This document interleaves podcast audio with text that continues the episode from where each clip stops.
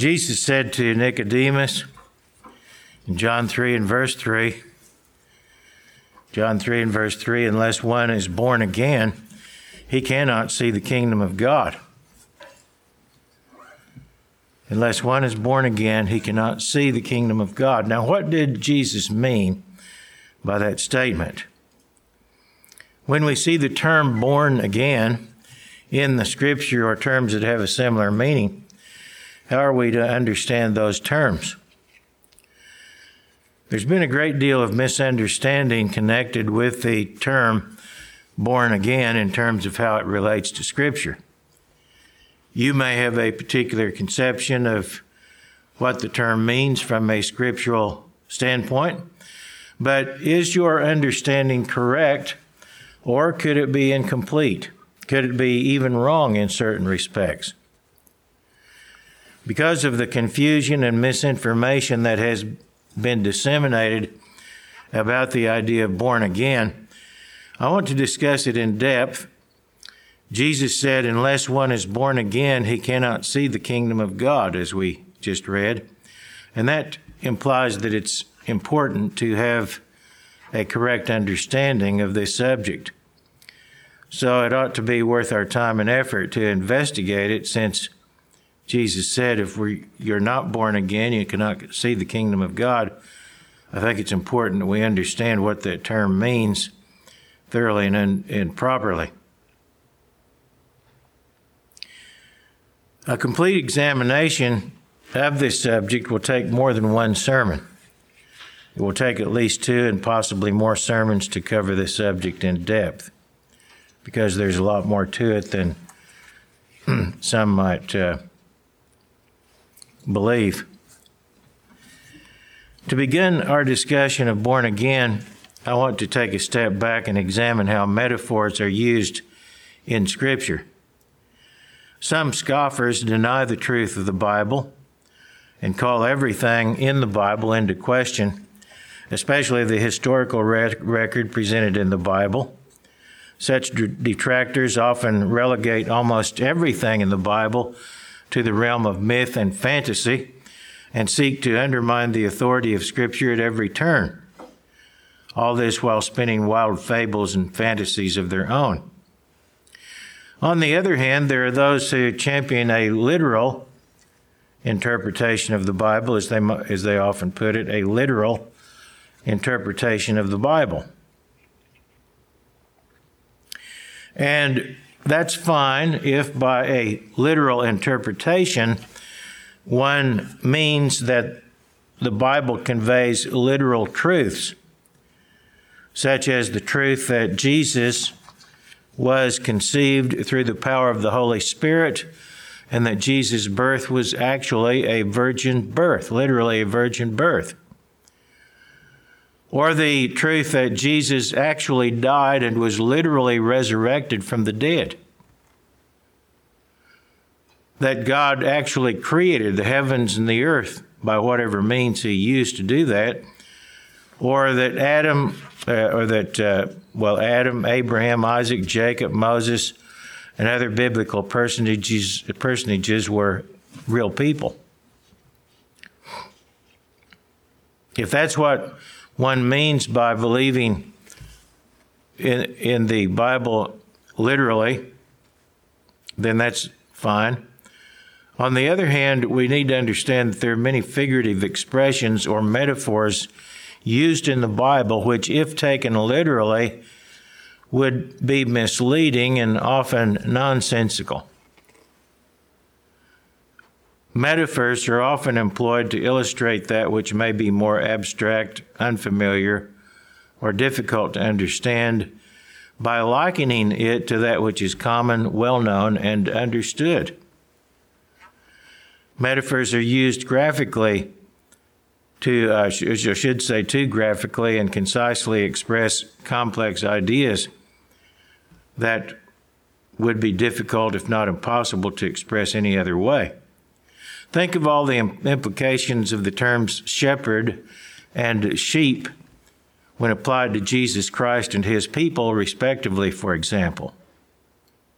Now, we all know that that Jesus that uh, Jesus Christ may be a shepherd, but but uh, people are not sheep, literally speaking, and yet they're often referred to as sheep in the Bible.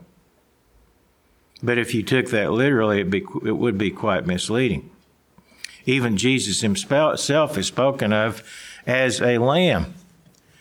But Jesus Christ is not literally a lamb. And never was.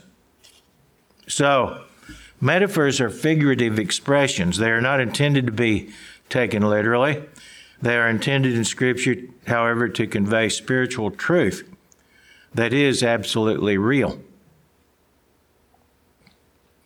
A metaphor is a figure of speech in which one thing is likened to another, as I mentioned, by speaking of it as if it were the other. And there are numerous metaphors used of conversion or of those converted. Numerous metaphors used of conversion or of those converted. Some, for example, are death and resurrection, seed sprouting and growing into plants, slaves adopted as sons, day laborers, living stones, virgins, bond slaves, and, as we already mentioned, sheep. Also, vessels made of various materials. These are some of the metaphors used of conversion or those who are converted in the Bible. Now, the metaphors, these metaphors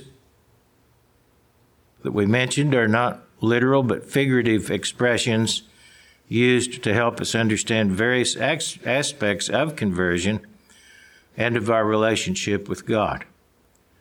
And they're important tools in aiding our understanding. But we must always keep in mind the difference between metaphor and reality and realize that metaphors or analogies are usually limited in their application and eventually break down if carried too far. Let's take a closer look at some of these metaphors relating to conversion or to those who are converted. Let's look at Romans chapter 6, beginning with verse 1. Romans 6 and verse 1, Paul wrote, What shall we say then? Shall we continue in sin that grace may abound? Certainly not. How shall we who died to sin live any longer in it? Or do you not know that as many of us as were baptized into Christ Jesus were baptized into his death?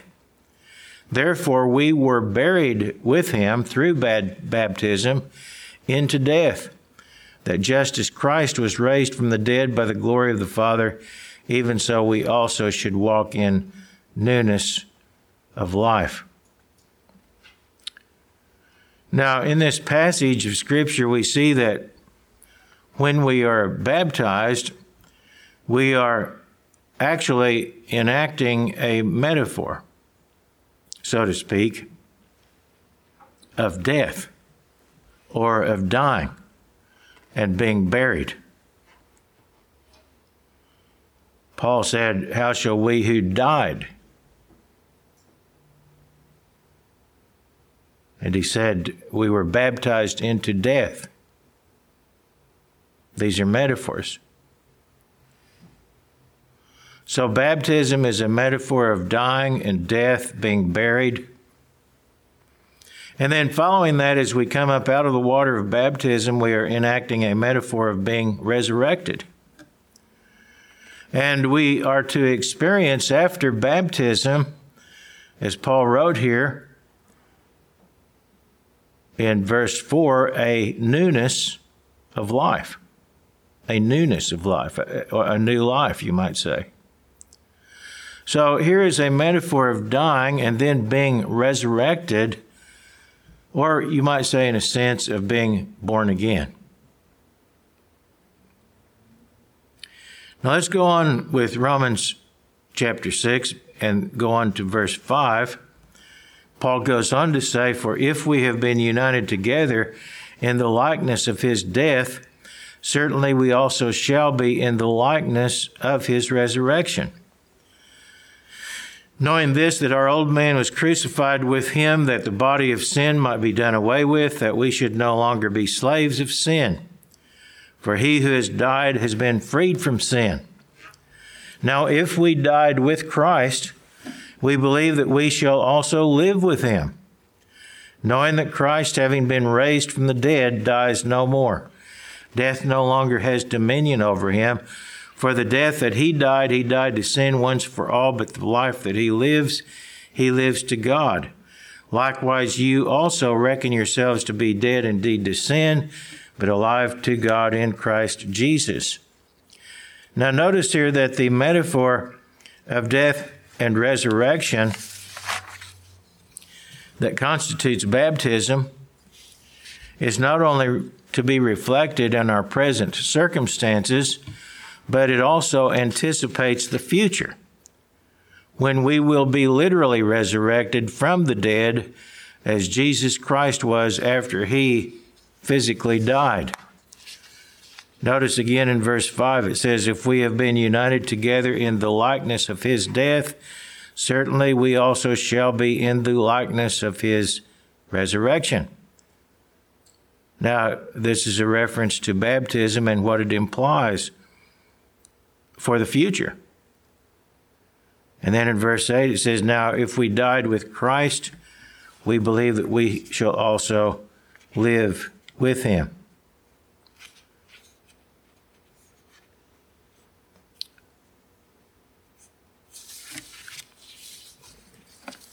So we see in this parable that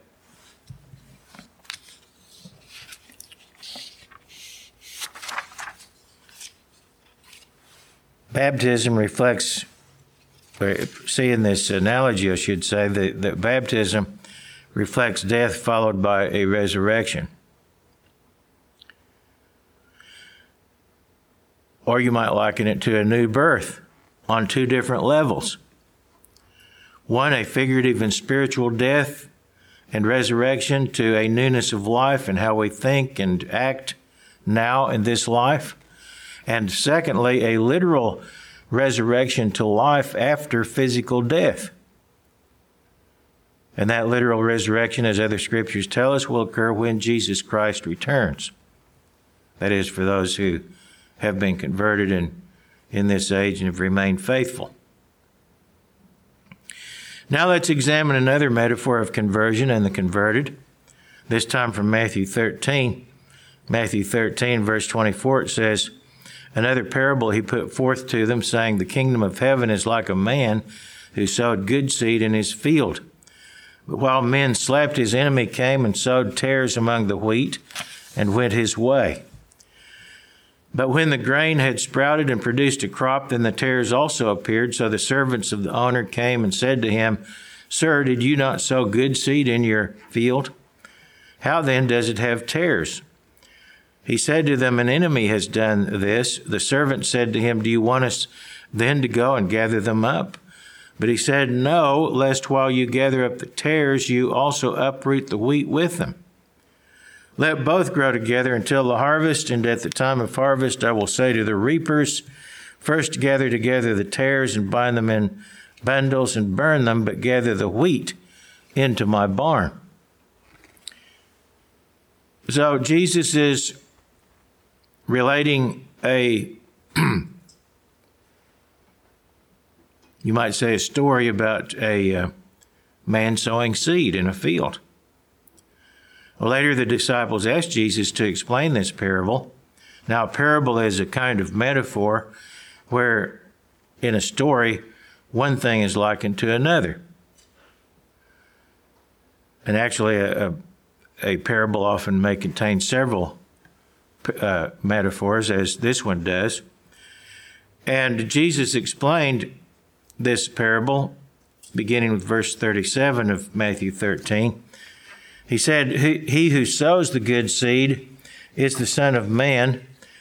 So he's now explaining what these metaphors mean from a, from a literal standpoint. The field is the world, the good seeds are the sons of the kingdom, but the tares are the sons of the wicked one. The enemy who sowed them is the devil. The harvest is the end of the age, and the reapers are angels. So notice that Jesus explains exactly what each of these figurative expressions in this parable actually imply in terms of reality. Then he goes on to say in verse 40 Therefore, as the tares are gathered and burned in the fire, so it will be at the end of this age. The Son of Man will send out his angels, and they will gather out of his kingdom all things that offend and those who practice lawlessness, and will cast them into the furnace of fire. There will be wailing and gnashing of teeth. Then the righteous will shine forth as the sun in the kingdom of their Father. He who has ears to hear, let him hear. So we see in this parable that the converted are likened to seed being sown, sprouting, and growing to maturity before being harvested. Now, as I mentioned earlier, there are a number of other metaphors of conversion and the converted used in Scripture, and we won't take time to go through all of them now. That would take several sermons probably.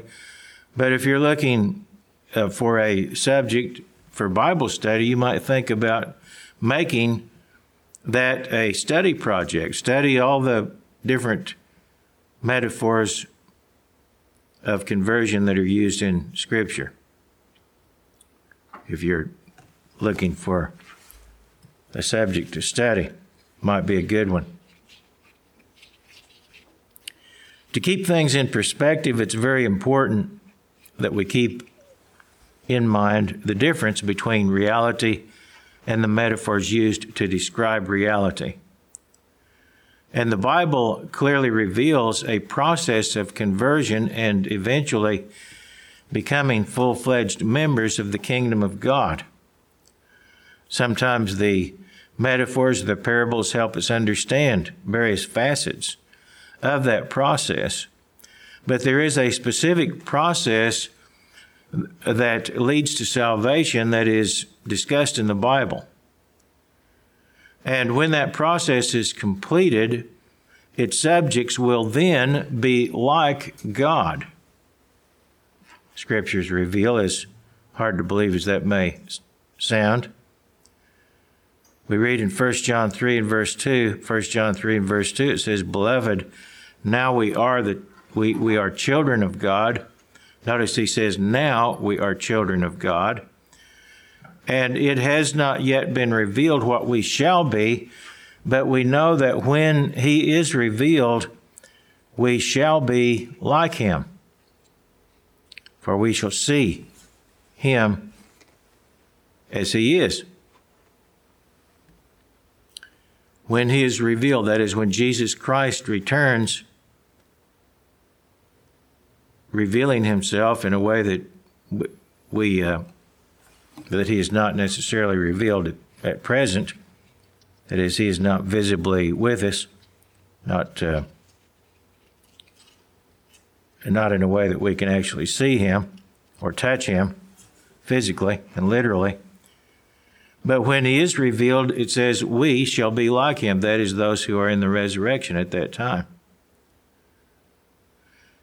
Now, those people, or we, if we are included in those people who are to be in the first resurrection, will then be immortal spirit beings.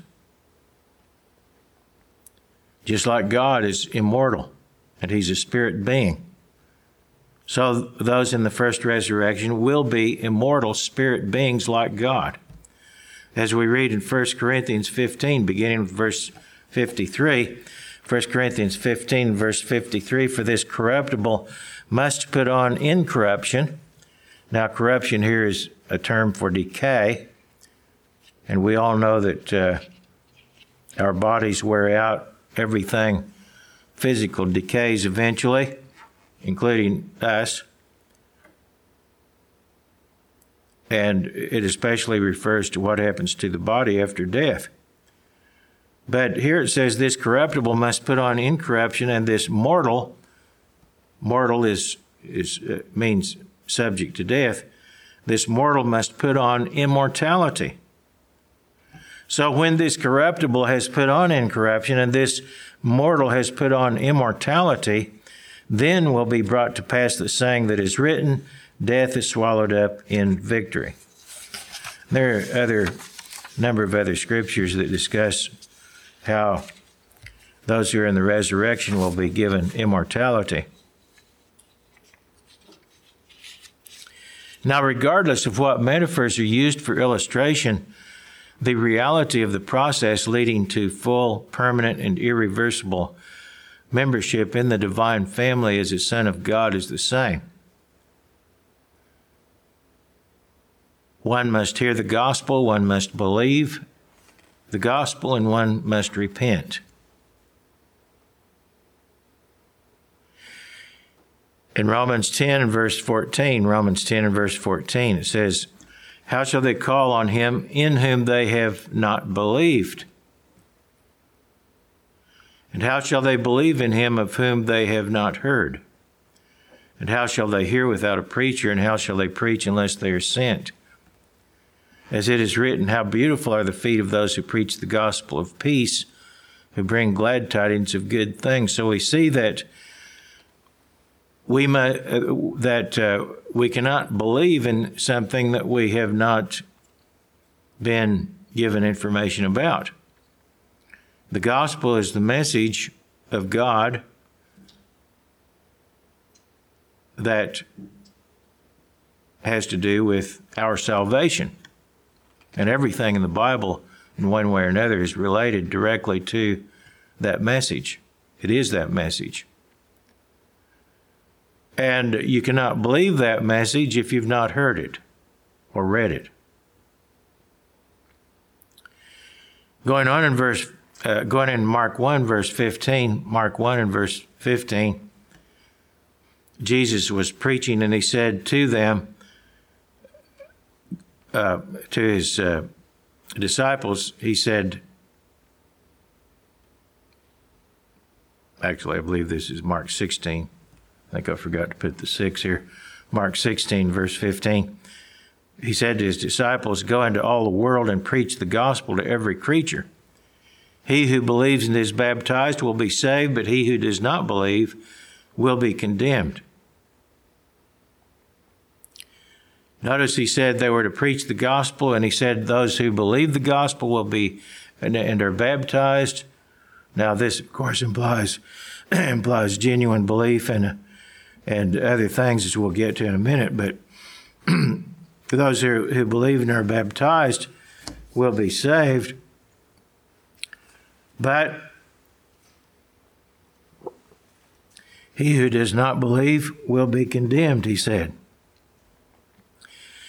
now, this scripture implies that, that if one is to avoid God's condemnation, sooner or later he must come to believe the gospel. Because without that faith, without believing the gospel, there is no salvation. And believing the gospel implies repentance. Believing the gospel implies repentance. Repent, repentance is, an, is a requirement for, uh, for a valid baptism. Just getting uh, uh, dunked in, in, in a tub of water or a pool of some kind doesn't really mean anything if you have not repented in terms of salvation. In Acts 2 and verse 38, Acts 2 and verse 38, Peter said to them, Repent, every one of you, uh, repent and let every one of you be baptized in the name of Jesus Christ for the remission of sins and you shall receive the gift of the Holy Spirit. So notice he said, repent and then be baptized. And then you shall receive the gift of the Holy Spirit. Now, after repentance and baptism comes the laying on of hands and receiving of the Holy Spirit, as we read in Acts chapter 8, Acts 8, verse 14. Now, when the apostles who were at Jerusalem heard that Samaria had received the word of God, they sent Peter and John to them, who, when they had come down, prayed for them that they might receive the Holy Spirit. For as yet he had fallen upon none of them. They had only been baptized in the name of the Lord Jesus. Then they laid hands on them and they received the Holy Spirit. So, this is the usual process for a conversion hearing the gospel, believing it, repenting of one's sins, being baptized, and having hands laid on, and receiving the Holy Spirit. When one meets these requirements, then he or she has been qualified for salvation by God through grace by faith in Jesus Christ. It's very important to understand that when one has met these requirements, he or she has been qualified for salvation by God through His grace by faith in Jesus Christ. As we read in Colossians 1, verse 12, Colossians 1 and verse 12, Paul wrote, Thanks to the Father who has qualified us to be partakers of the inheritance of the saints in the light. Notice he didn't say, You've qualified yourself. He said, The Father has qualified us to be partakers of the inheritance of the saints in the light. He has delivered us from the power of darkness and conveyed us into the kingdom of the Son of His love. So, in a, in a limited sense, when you have been baptized, you have been qualified for salvation. You and you have been, in a limited way, delivered into the kingdom of the Son of of God. As it goes on to say in verse 14, in whom we have redemption through his blood, the forgiveness of sins. In Ephesians 2 and verse 8, it says, For by grace you have been saved through faith, and that not of yourselves, it is the gift of God. So when you have gone through this process and you're baptized, you have the laying on of hands and receiving of the Holy Spirit, you are forgiven of your sins, and in that sense, you have been saved. You no longer have the death penalty hanging over your head, so to speak. You've been saved from that death penalty. And you have been qualified by God to become a part of His kingdom. You, you, in fact, are a part of His kingdom. However, and this is something that is often overlooked or completely misunderstood or even denied, to remain under God's grace, one must then grow and bear fruit spiritually. This is another aspect of the path to ultimate and final salvation that many do not understand. In fact, many reject it. But this is a clear teaching of the Bible. In John 15 and verse 1, John 15, verse 1, Jesus said, I am the vine, and my Father is the vine dresser. Every branch in me that does not bear fruit, he takes away. Notice he said, that he is the vine, and every branch in him that does not bear fruit, he takes away. And every branch that bears fruit, he prunes that it may bear more fruit. You are already clean because of the word which I have spoken to you, he said to his disciples. Abide in me, and I in you, as the branch cannot bear fruit of itself unless it abides in the vine, neither can you unless you abide in me. I am the vine, you are the branches, speaking to his disciples, those who are uh, converted, you might say. He who abides in me and I in him bears much fruit, for without me you can do nothing. If anyone does not abide in me, he is cast out as a branch and is withered, and they gather them and throw them into the fire, and they are burned. So even though we have salvation, initial salvation at the time of our baptism, if it's a valid baptism, there is yet more to do before we have ultimate and final salvation. It's you might compare it to Israel coming out of Egypt. Israel was saved from the death angel when the it passed over them on the night of the Passover, and then they left Egypt and they were saved at that time. But they had not entered the promised land and they had a long way to go before they got there. And as you know, most of them rebelled in the wilderness and they fell in the wilderness and never made it to the promised land because they were rebellious and they did not continue in faith. And so, even though we, we are under God's grace and we have salvation in a sense, we also have to remain faithful if we are going to ultimately be in the kingdom of God. Peter warns us in, in 2 Peter chapter 3. 2 Peter 3 and verse 17. He said, You therefore, beloved, since you know this beforehand, beware lest you also fall from your own steadfastness, being led away with the error of the wicked.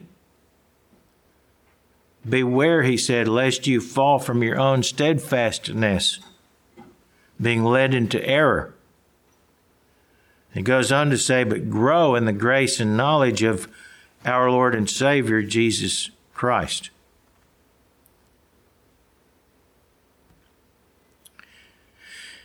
Now, living faithfully before God as we are in the flesh requires putting to death the deeds of the flesh. Even though we, we have made a profession of faith in Christ and we have repented of our sins and we've been baptized, we've had hands laid on receiving the Holy Spirit, we're still made of flesh. We still have a fleshly mind to contend with, and carnal thoughts and impulses. And we are subject to sin. We, we, uh, we uh, maybe and should be striving not to sin, but, but uh, even striving to overcome sin, we still make mistakes. We still commit sins at times. But we have to continue to fight against our carnality. As we read in Romans 8, verse 13, Romans 8, verse 13, for if you live according to the flesh, you will die. Now, he's writing to people in the church here. He's writing to people in the church, and he says, If you live according to the flesh, you will die. In other words, if you just follow your fleshly impulses, then you will perish. But he said, if by the Spirit you put to death the deeds of the body, you will live. Talking about living in the kingdom of God. We're to be growing in faith and knowledge, becoming more and more like Christ in terms of character. In Ephesians 4, Ephesians 4 and verse 17, Paul said, This I say, therefore, and testify in the Lord that you should no longer walk as the rest of the Gentiles walk in the futility of their mind, having their understanding darkened, being alienated from the life of God because of the ignorance that is in them, because of the blindness of their heart, who, being past feeling, have given themselves over to lewdness to work all uncleanness with godliness. Notice he's telling the people in the church that they're not to live like the rest of the world lives, like they were living before their conversion. He said, You have not so learned Christ. If indeed you have heard him and have been taught by him as the truth is in Jesus, that you put off concerning your former conduct. Concerning your former conduct.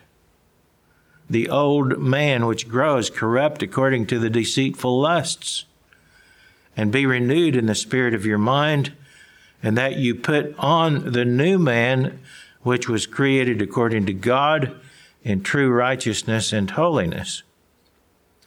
So, this is a spiritual battle. This is something that we must accomplish. Putting off the old man, so to speak, and being renewed in the spirit of our minds and putting on the new man. And this takes a lot of effort on our part, along with the help of God's Spirit. To have final salvation, one must remain faithful throughout his lifetime, persevering until death. In Galatians 6, verse 7, it says, Galatians 6 and verse 7, Do not be deceived. God is not mocked. For whatever a man sows, that he will also reap. For he who sows to his flesh will of the flesh reap corruption, but he who sows to the Spirit will of the Spirit reap everlasting life. And let us not grow weary while doing good, for in due season we shall reap. We'll reap what we sow. And if we're sowing to the Spirit, we will reap eternal life. And he says, we will reap that in due season if we do not lose heart. We do not lose heart. In other words, if we continue on the path of salvation, commitment to God, and obedience to Him that we set out on at the time of our baptism. In Hebrews 10, verse 35, Hebrews 10, verse 35, it says, Therefore do not cast away your confidence, which has great reward. For you have need of endurance, so that after you have done the will of God, you may receive the promise. Notice what he said. He said, Do not cast away your confidence or your beliefs, your faith, for you have need of endurance, so that after you have done the will of God, you may receive the promise. For yet a little while, and he who is coming will come and will not tarry. Now the just shall live by faith. But if anyone draws back, my soul has no pleasure in him. This is quoting the scripture, actually. If anyone draws back, my soul has no pleasure in him. But we are not of those who draw back to perdition. Perdition means destruction. We are not of those who draw back to perdition, but of those who believe to the saving of the soul. In Romans 11 and verse 22, Romans 11 and verse 22, it says, Consider the goodness and severity of God on those who fell, severity, but toward you, goodness. He's speaking of physical Israel. Uh, on those who fell among the Israelites, severity, but toward you, goodness, if you continue in his goodness. Otherwise, you also will be cut off. Notice, if you don't continue in his goodness, you will be cut off. So, if one is genuinely converted and endures through these steps, then in the resurrection, he will live again. He will live again. As we read in Job 14, Job 14, verse 14, if a man dies, shall he live again? All the days of my hard service I will wait till my change comes.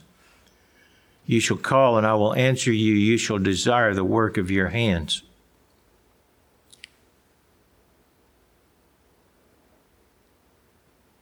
And as we read in 1 Corinthians 15, verse 22, 1 Corinthians 15, verse 22, as in Adam all die, even so in Christ all shall be made alive, but each one in his own order.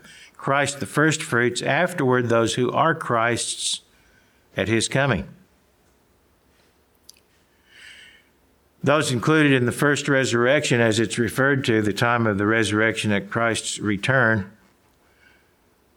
spoken of in other scriptures as the first resurrection, will then be no longer flesh and blood, but will have a spiritual body like that of Jesus Christ in his glory. Each of them will be immortal and a son of God for eternity, bearing the very likeness and nature of God himself, as we read in Romans 8, verse 16. Romans 8, verse 16, the Spirit himself, or itself as it should be translated, bears witness with our spirit that we are children of God. And if children, then heirs, heirs of God, and joint heirs with Christ, if indeed we suffer with him, that we may also be glorified together. For I consider that the sufferings of this present time are not worthy to be compared with the glory which shall be revealed in us. For the earnest expectation of the creation eagerly waits for the revealing of the sons of God. And as we read in verse 49 of 1 Corinthians 15, 1 Corinthians 15 49, we have, as we have borne the image of the man of dust, we shall also bear the image of the heavenly man. Philippians 3 and verse 20. Philippians 3 and verse 20. For our citizenship is in heaven, from which we are, uh, also eagerly wait for the Savior, the Lord Jesus Christ, who will transform our lowly body that, that it may be conformed to his glorious body according to the working by which he is able even to subdue all things to himself. And in John 3 and verse 2, as we read earlier, Beloved, now we are children of God, and it has not been yet revealed what we shall be, but we know that when He is revealed, we shall be like Him, for we shall see Him as He is.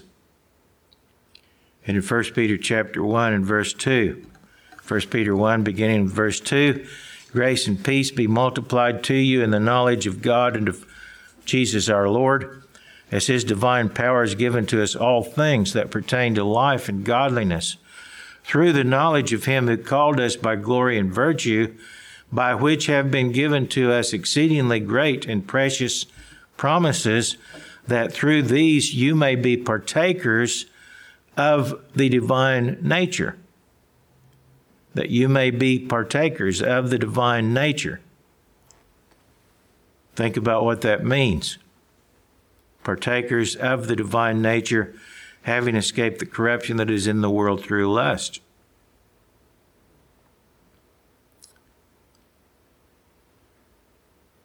So, important steps toward that end is conversion, which requires belief in the gospel and repentance, baptism, and receiving of the Holy Spirit. Now, God does not limit himself to the use of one metaphor for conversion or the converted. As shown above, he uses many metaphors to describe this process. And the same principle applies to many other subjects of Scripture. Satan, for example, is referred to in various places as a serpent, a lion, the morning star, and a self styled angel of light, besides other terms applying to him. At the same time, God is not necessarily limited to one use for a particular metaphor. Among the uses of lion as a metaphor, besides a metaphor referring to Satan, it's also used as a metaphor of Judah, of Israel, of God, of Pharaoh, and of Jesus Christ.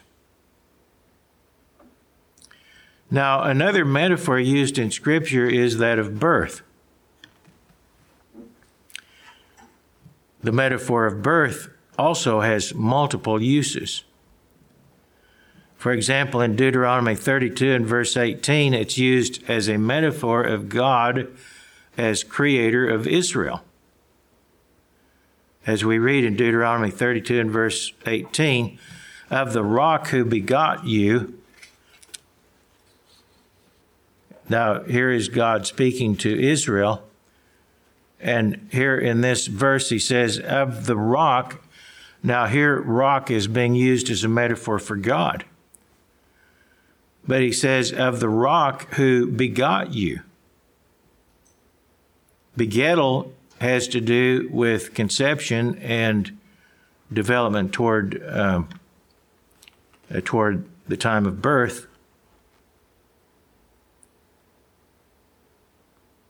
It goes on to say, Are you unmindful and have forgotten the God who fathered you? So he's speaking to Israel and referring to himself as the God who begot them and who fathered them.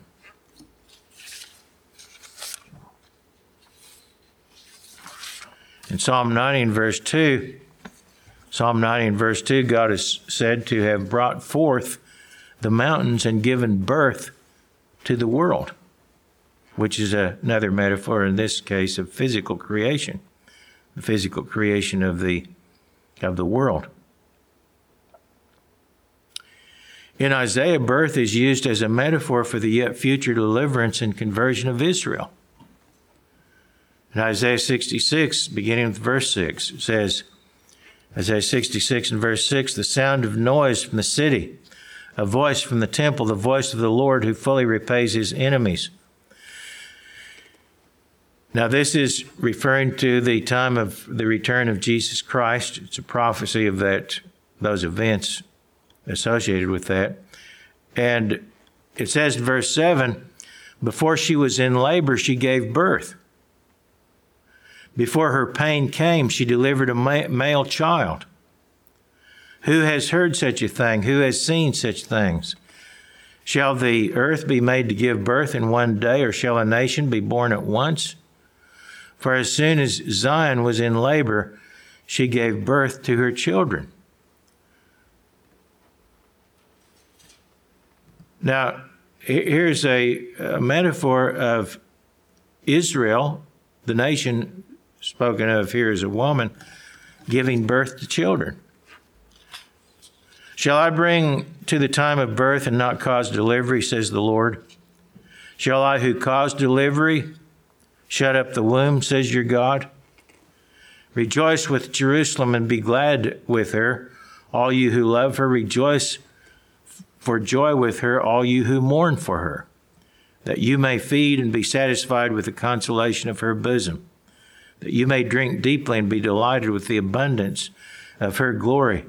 For thus says the Lord, Behold, I will extend peace to her like a river, speaking of Israel, after she is restored, and the glory of the Gentiles like a flowing stream. Then you shall feed, and on her knees you shall be carried and be da- uh, dandled on her knees as one whom his mother comforts. So will I comfort you and you shall be comforted in Jerusalem.